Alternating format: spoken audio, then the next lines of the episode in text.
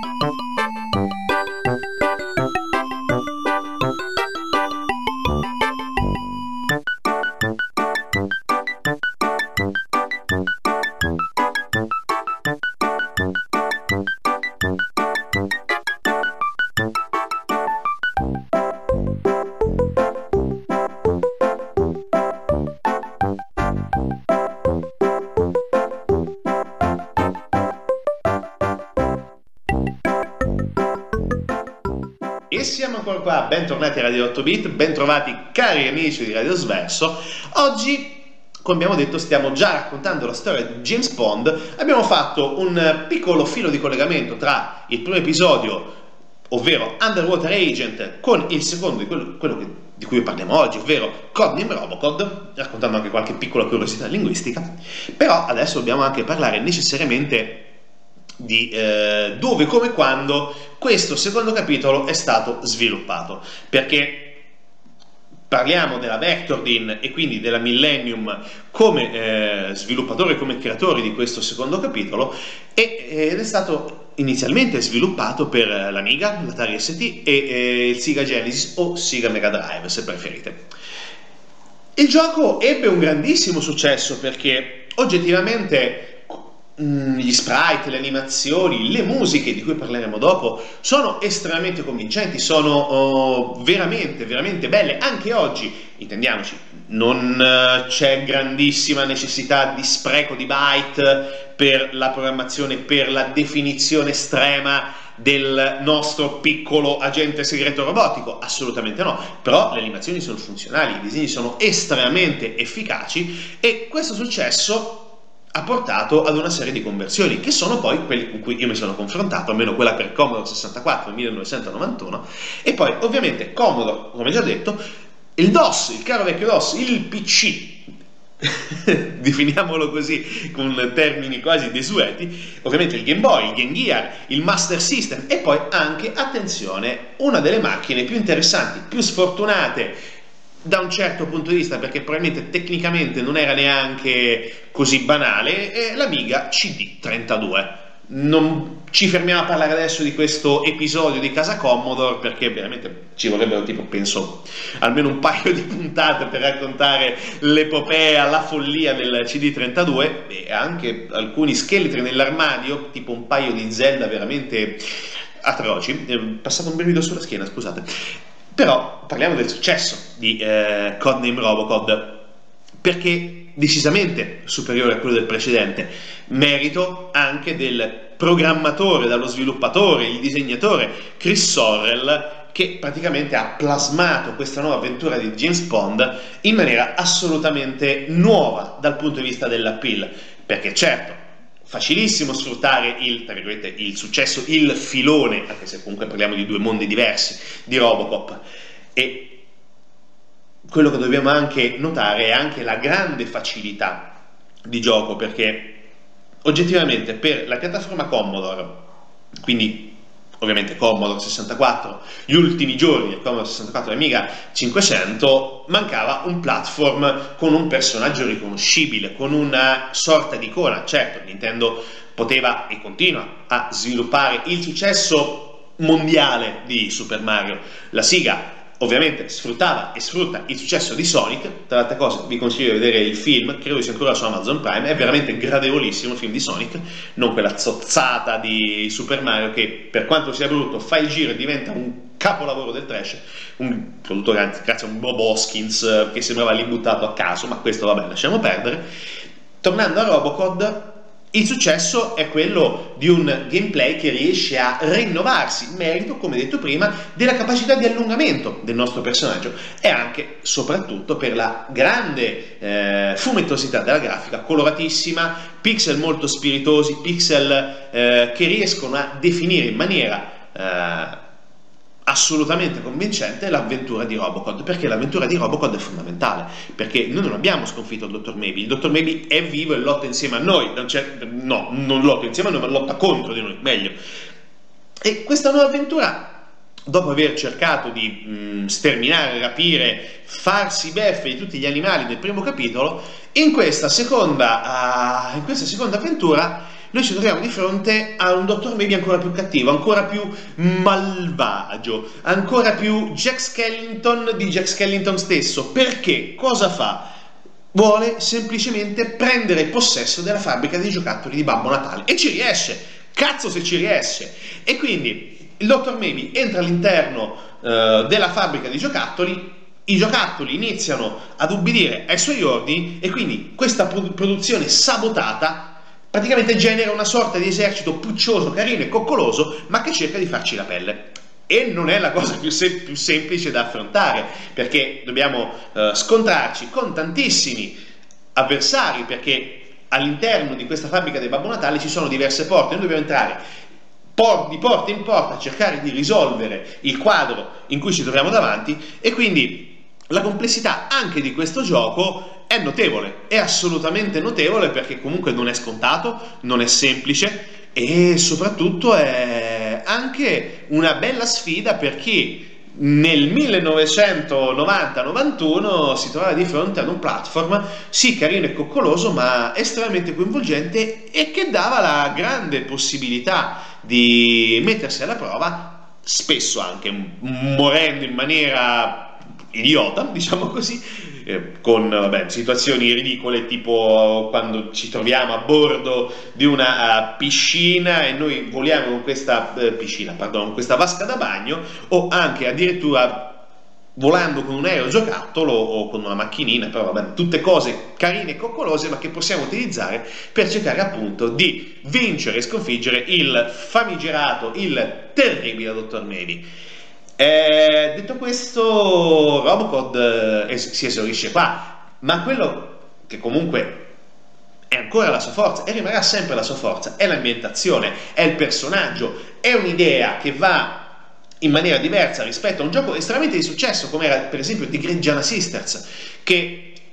era una sorta di clone più o meno non autorizzato di Super Mario, o anche eh, Wonder Kid, o anche tanti altri platform di eh, anni 80 e anni 90, ma Robocod aveva qualcosa in più, qualcosa in più, il personaggio, l'idea, un brand da poter sfruttare. Altri poi lo hanno, o anche prima, lo hanno sfruttato. Per esempio, mi viene in mente sempre per la macchina Amiga di Commodore, Zul. Zul era una uh, sorta di formica ninja, veramente interessante. Oppure esperimenti, così come anche in questo caso, dove eh, c'era una sorta di uh, product placement, soprattutto per quello che riguarda i biscotti pinguino, perché anche, ci sono anche dei mezzi biscotti pinguino. Vabbè, lasciate perdere, scaricato la bandware, è gratuito e soprattutto legale anche in Cool Spot. In Cool Spot un personaggio molto interessante che era il bollo rosso della 7-Up. Anche questo un platform molto carino, potenzialmente molto interessante, ma anche in questo caso non poi sviluppato. James Bond come eh, abbiamo detto avrà anche un terzo capitolo, Starfish, Operation Starfish, uscito non eccessivamente dopo, però comunque non eh, diciamo un grande successo perché comunque nonostante tutte le conversioni eh, il 1993 ha messo un punto purtroppo al, all'epopea di James Bond, nonostante anche uh, alcune, diciamo così, incursioni in uh, altri sistemi operativi, come per esempio negli anni 2000 e qualcosa, e parliamo di Game Boy Advance e PlayStation, ma uh, probabilmente quella spinta non è stata sfruttata a dovere con l'ultimo capitolo e con quelli che potevano essere capitoli successivi. Si è arenato al terzo capitolo e sinceramente è un peccato perché questo oh, merluzzo o pesce rosso, scegliete voi, eh, preferisco pesce rosso onestamente. Agente segreto era oggettivamente un punto da sfruttare per lanciarlo nel mondo dei videogiochi e farlo restare anche nel mondo dei videogiochi. Ma detto questo, abbiamo chiacchierato tantissimo, mio Dio. Uh, sentiamo ancora musica da uh, James Pod, Codename Robocod e poi ritorniamo e chiacchieriamo ovviamente del maestro che ha composto la musica di questo bellissimo gioco a piattaforme.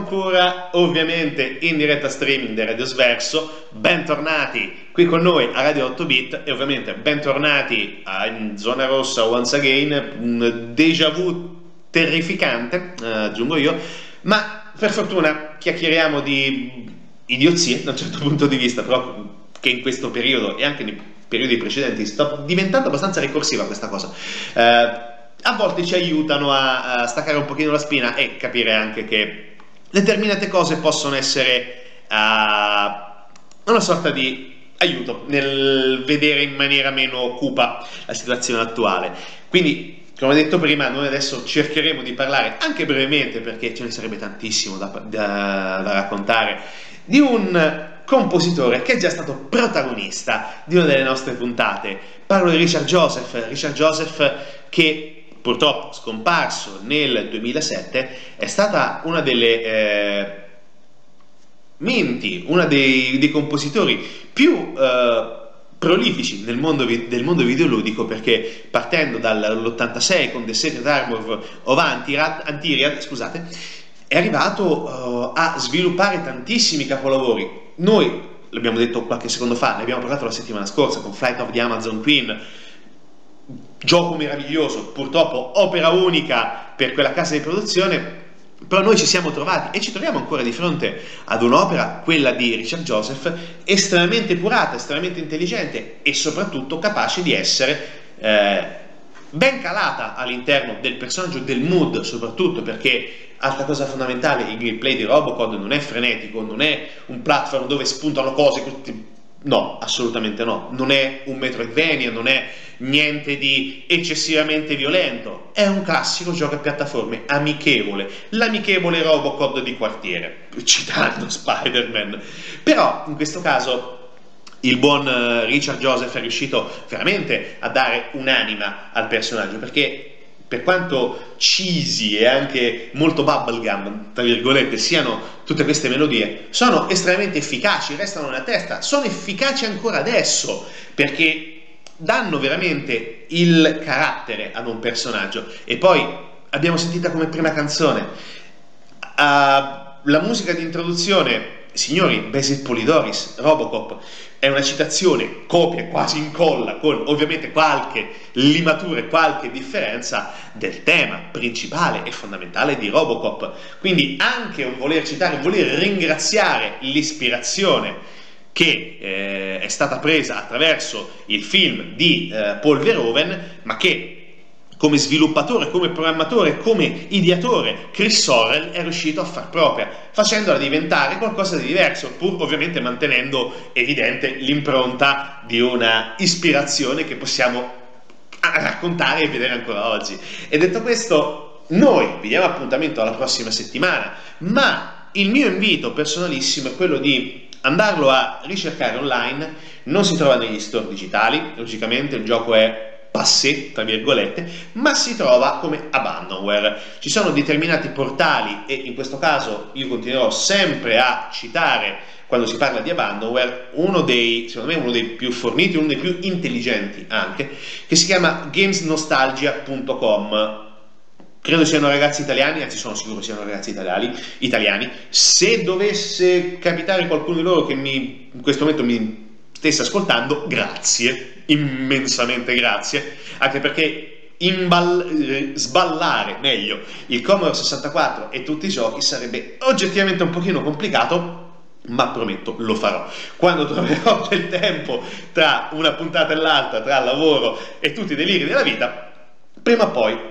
troverò il tempo di spacchettare il Commodore e metterlo uh, insieme alla Play, al Super Nintendo e tutte le altre uh, passatempi da vecchio, giovane o, o, giovane adulto, non lo so, scegliete voi. Ma detto questo, noi vi diamo appuntamento la settimana prossima, uh, ovviamente Radio 8 Bit tornerà anche mercoledì prossimo e ci sarà da risolvere un gran giallo, ci sarà da risolvere una delle storie più complicate e più interessanti degli ultimi anni. Anche in questo caso è un gioco che compie 30 anni quest'anno. Non facciamo spoiler, ma li vedrete tra qualche giorno, ovviamente seguendo i nostri social. Come sempre, giocate responsabilmente e appuntamento al mercoledì prossimo su Radio Sverso con Radio 8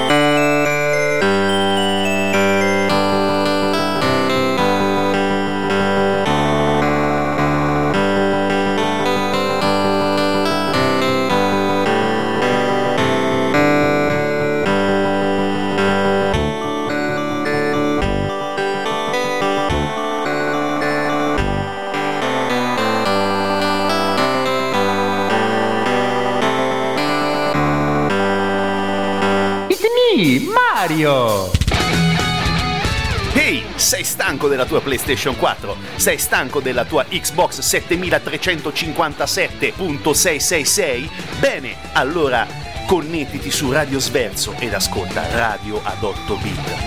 Ogni mercoledì dalle 19.30 alle 20. Gioca responsabilmente.